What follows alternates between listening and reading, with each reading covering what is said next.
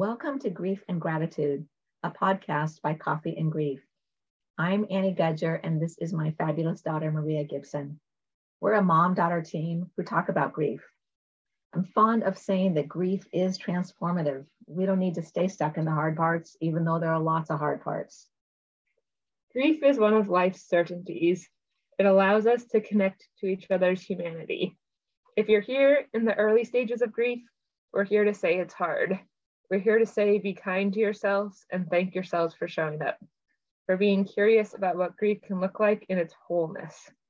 We are not here to be prescriptive. All we are doing is offering a little bit of hope. So, as we like to say, grab your coffee or your tea or whatever your beverage is, and let's talk. Today, we are super excited and honored to have Armen Bacon on as our guest. Hi, Armen. Hello, and I'm honored to be here. So happy to have you. I'm going to share Armen's bio, and then she is going to read a beautiful piece that she has prepared for us today. Armen Bacon writes and lives with uncensored passion, heart, and a sense of urgency. Her words stir the soul and have been praised as, quote, pulling us a little closer to each other, end quote.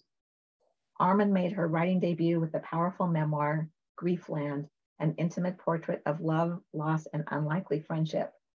It's a story of two women whose words and astonishing friendship helped them survive the ultimate loss, the death of their children. Her second book, My Name is Armen, A Life in Column Inches, contains a decade's worth of essays on family, friends, love, and loss. Her third book, My Name is Armen, Outside the Lines, takes readers beyond the margins of everyday life, always circling back returning home, celebrating the resilience of the human spirit. Armen is busy working on her next book project, Daring to Breathe. Armen says, the more we give expression to this journey, the better we support each other through the complex and unpredictable maze of life. By sharing stories, we discover ourselves. Please check the show notes to find Armen's information and where you can connect with her. And now we welcome Armen. Thank you so much. Um, again, I'm so pleased to be here. And as you always say, to help just put a microphone to grief and to literally bring it out of the closet.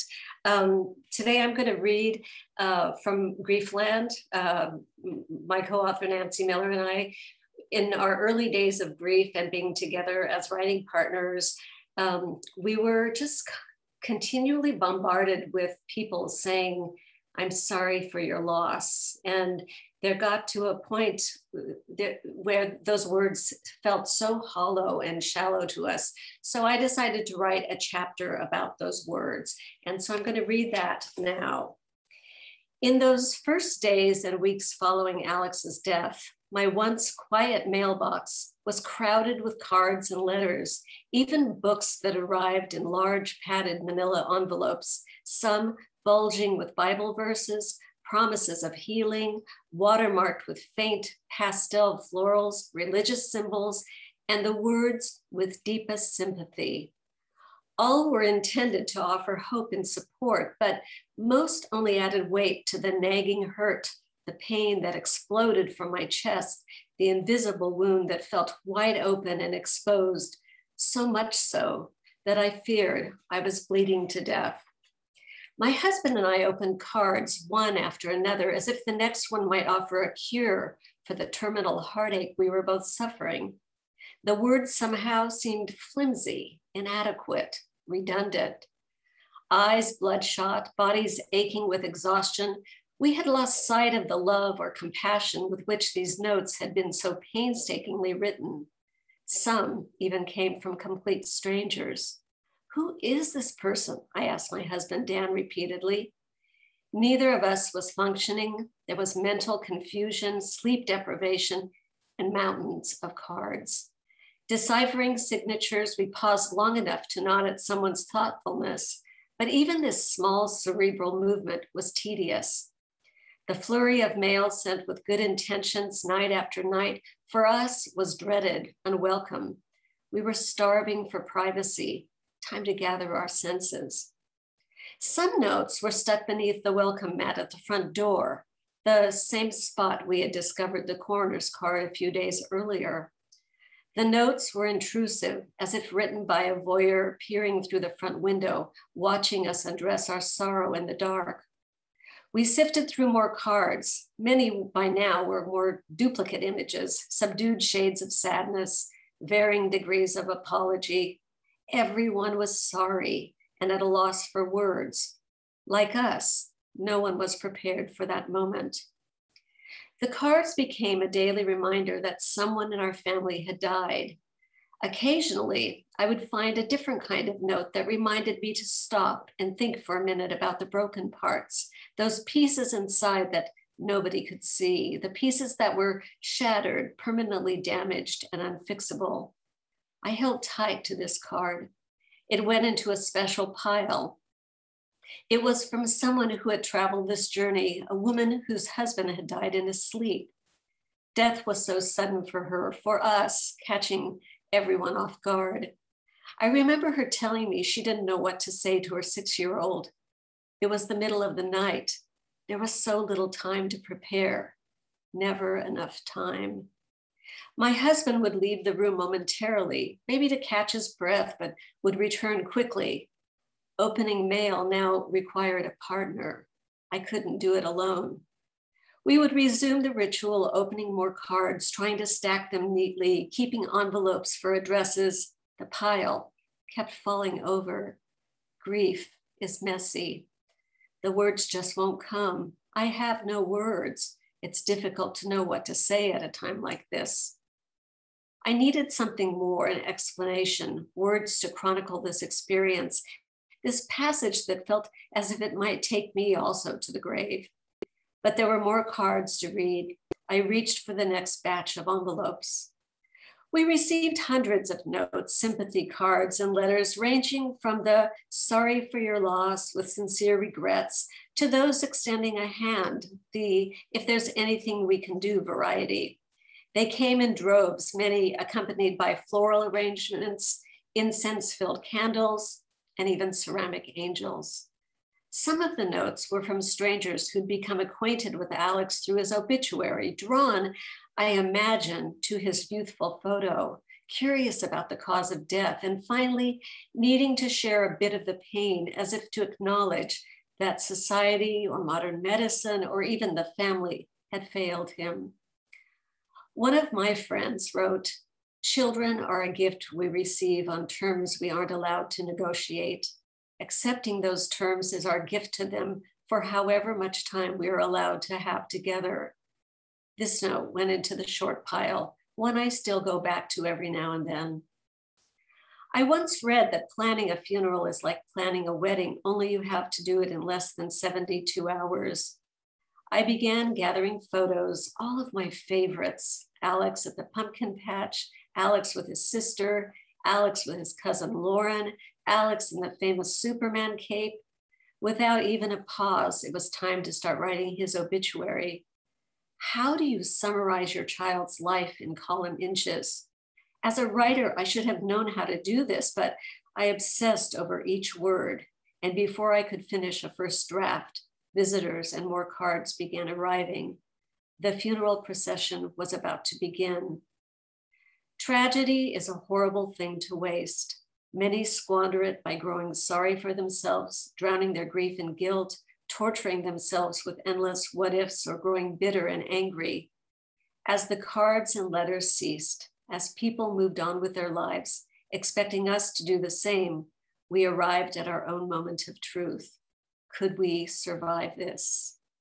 I think I'll stop there. Mm, thank you so much. It was wonderful. Thank you. That was really beautiful. I've read that in your book and I really love hearing it in your voice. Thank you. I, I chose that chapter because in this last two years, we have had, you know, we're living in an era of loss between COVID, aging parents. Some of us are at that age now where we're losing friends and colleagues.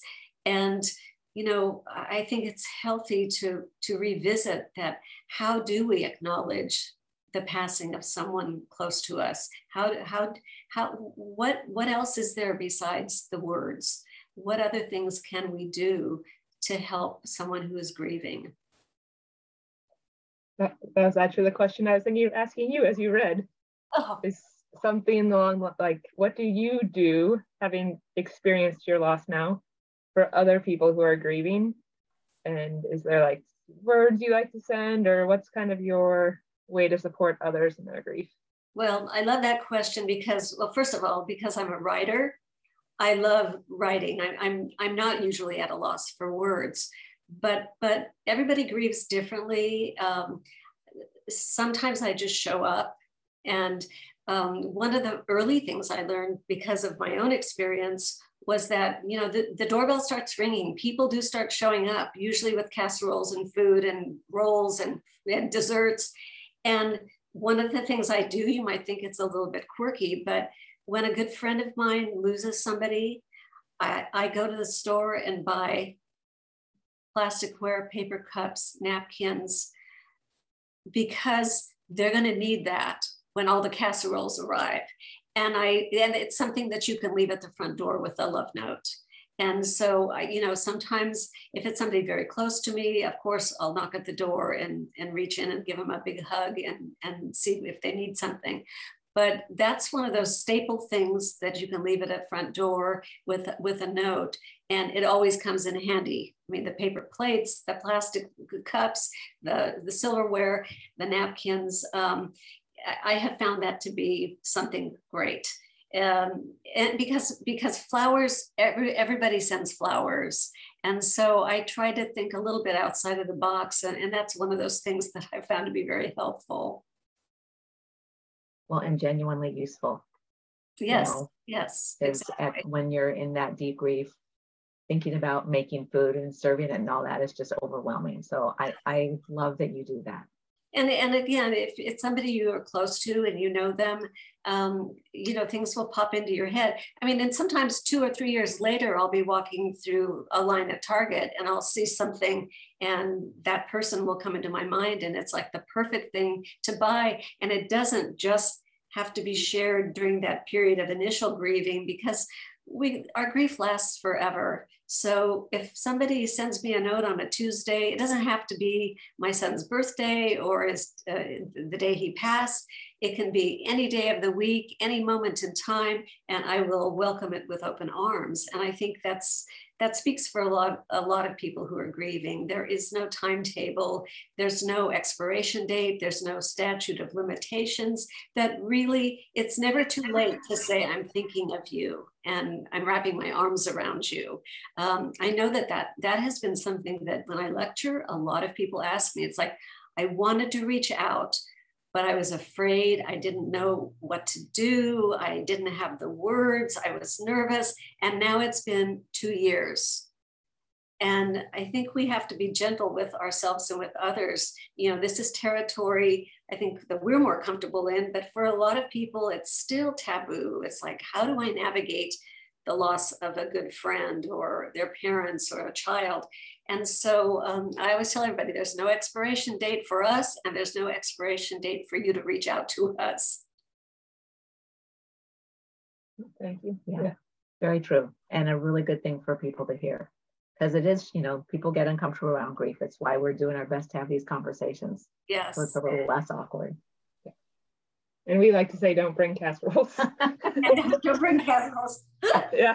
I've, I've, I've, written a little piece lasagnas. about no lasagna like yeah. because that's sort of the first go-to thing and you know i mean bring something you'd like to eat. bring something you'd like to eat yes exactly exactly and and you know most of you know in early grief you don't have this big appetite so it, needs to be stuff that probably is a little more gentle on your on, on your uh, insides so and sometimes i you know i had we had a couple friends who just brought a bottle of wine or brought something kind of like it's almost borders on like, oh, this is disrespectful because we're not having a party. But they brought something that in their heart was something that they wanted to connect with us on. And so that was okay. It was okay. Yeah. Yeah. One of my, one of my um, mom's friends brought me this lovely homemade meal in a picnic basket, like like beautifully presented. And Yes. then she said later, I hope that wasn't weird. And I was like, no, actually, it was really lovely because it Yeah. just showed that she cared. Yes, and I, I think people feel that way about like taking cookies or something that's more thought of as a celebratory food item, you know. So, but again, there's no right or wrong thing to do. Um, could you kind of summarize in a brief nutshell version your grief story, just so people kind of can follow along with you too? Your life grief story, your whatever grief story you would like to share today. Well, my story is kind of interesting because um, I, I lost my son Alex when he was 22, which was a, 18 years ago. But before that, uh, you know, oh, I'm Armenian, and you know, my grandparents lost most of their family in the Armenian genocide, and so grief was part. I feel like it runs through my veins. It certainly ran through theirs, and they were survivors. But growing up, we never talked about grief. It was completely taboo.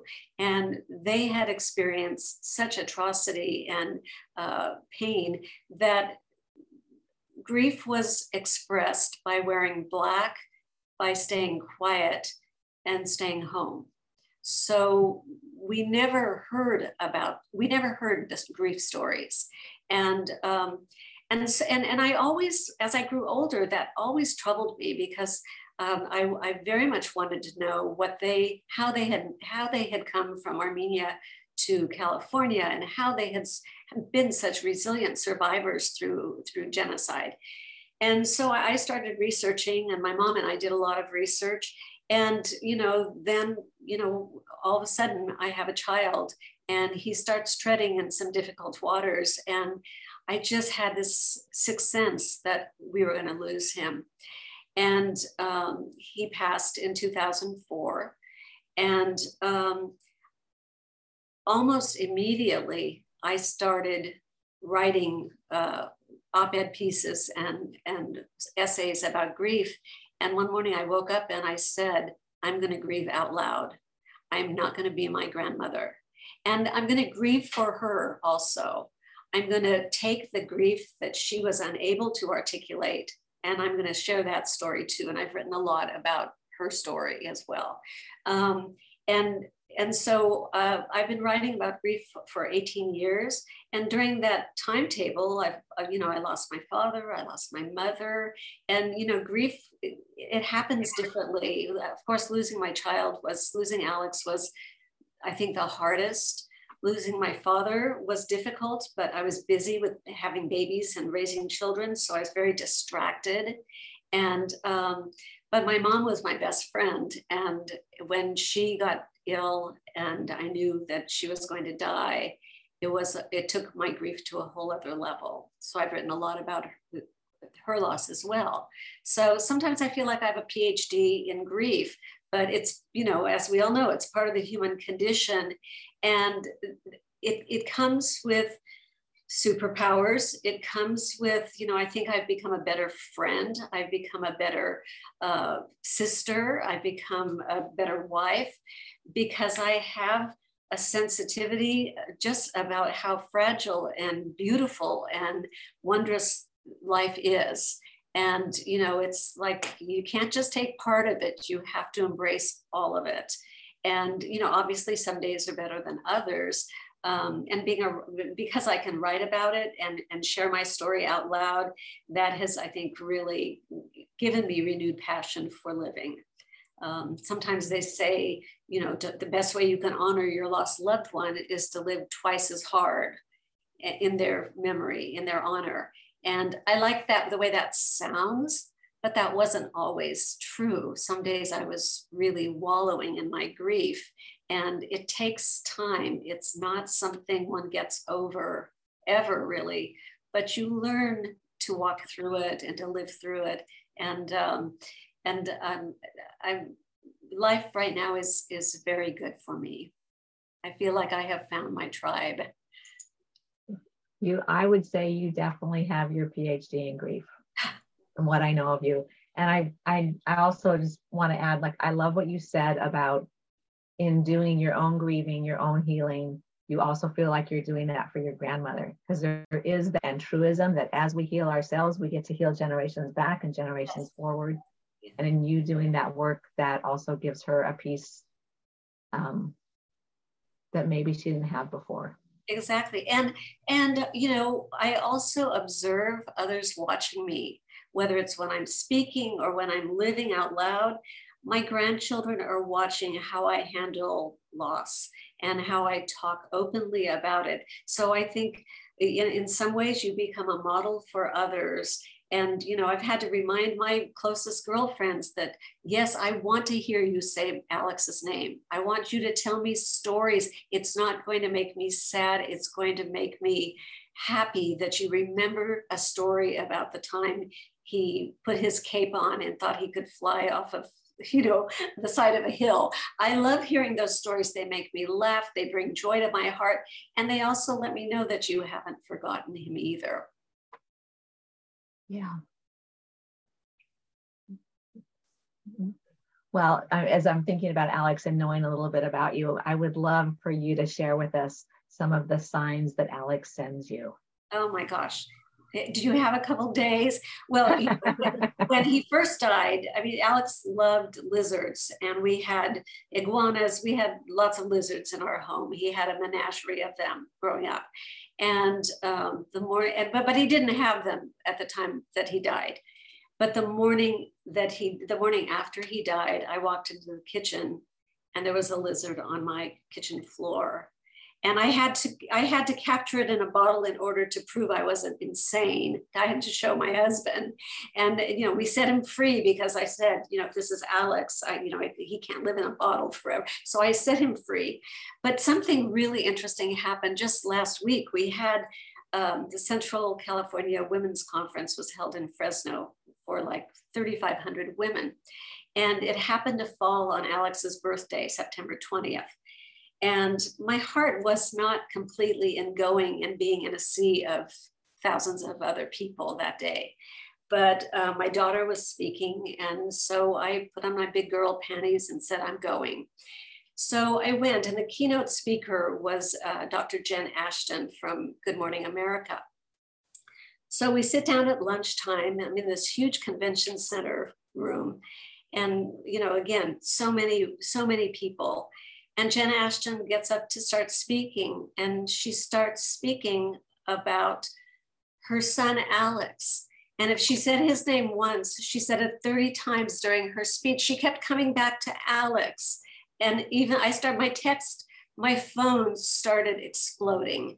All my friends who were at this conference, including my daughter, were saying, it's kind of inappropriate. She's supposed to be talking about women's issues, and she keeps bringing up Alex's name.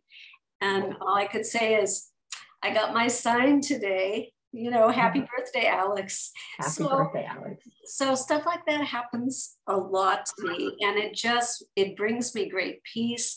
I know that he's out there somewhere and he's communicating with me, and it just it warms my heart, makes me feel good. Um, another thing that happened just very recently, a couple days ago, um, sadly, I have a very good friend whose little boy, who just turned one, was diagnosed with brain cancer. So they've been at UCSF getting chemo for the last few weeks. And um, pardon me. And when they got home, um, I, I decided to drop off dinner. And I'm choking up. Hold on. I decided to drop off dinner and when I did, they've the theme of he he loves um, uh, Toy Story, the movie, and so the big theme as they've communicated with friends is you've got a friend in me, and you know friends have been showing up to help support their their journey that they're just starting. And so I was at their house. They invited me in. I took the dinner in, and I'm sitting. They wanted to visit a little while, and off in the corner of the room there was a toy that plays You've Got a Friend in Me that they swore had not been wound up for over a week because they'd been in San Francisco. And it just started playing You've Got a Friend in Me. And again, they just looked at me and they know my Alex stories and they said, Alex. And I said, Yeah, he's with us. you got a friend in him too. So we're, so we're all supporting the journey. So, I mean, when things like that happen, they're not scary.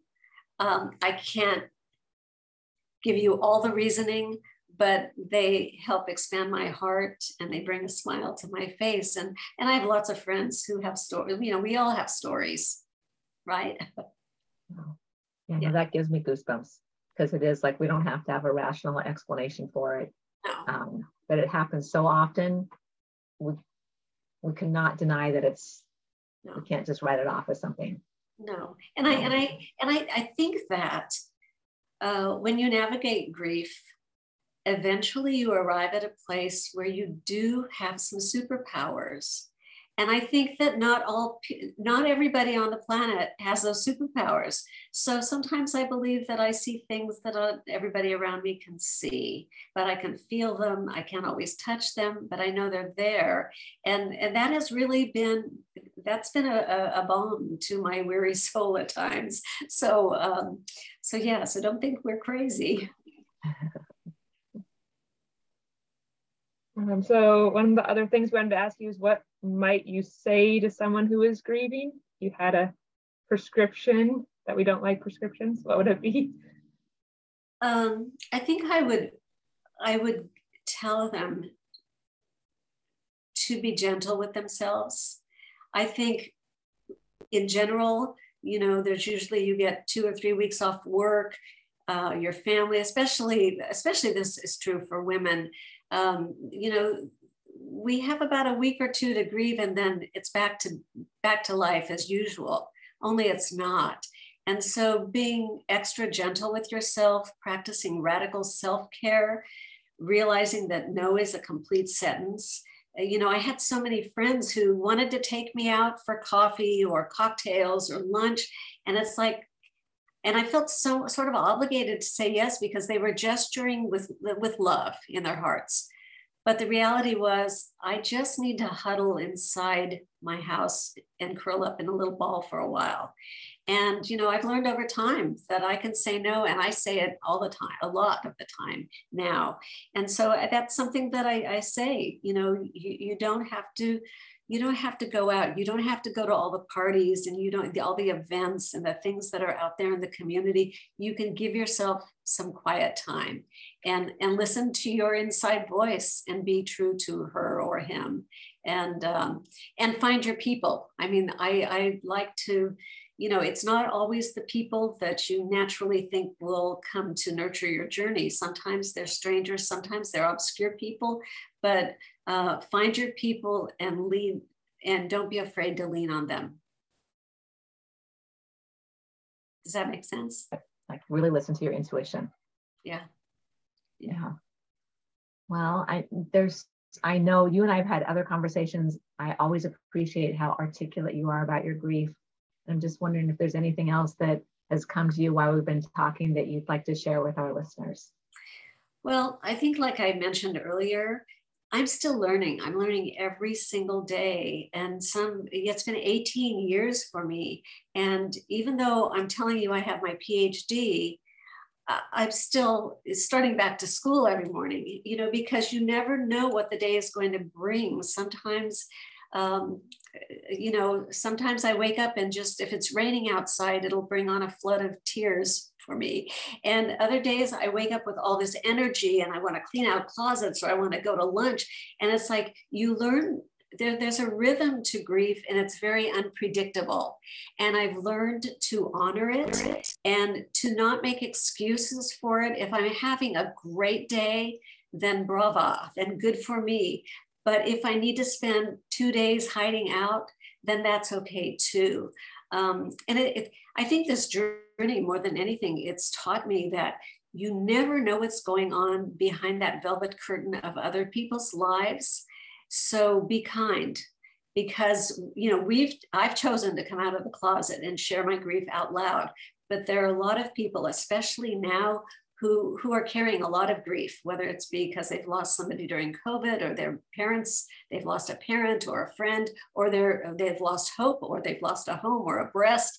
We're, we're living in this huge era of loss. So I think it, it begs us to be kind to each other uh, without without having to know the reason why somebody is super quiet today and to lean in and, and to offer yourself to their heart. That's beautiful. I'm I'm with you. Like walk in kindness. I think it's one of the best things we can do. Yes, yes, yeah. absolutely. That's definitely for me something I've learned a lot through this uh, coffee talk we've done for the past two years. Is everybody has a story, but not everybody sharing their story. Yes. So one of our hopes in doing this is that people will share more stories. I'd say and I think that's a glorious idea. I love the idea of us sharing. In fact, the the new book I've written is an anthology of lots of other people's stories, and I'm very excited to share that with the with the world. We're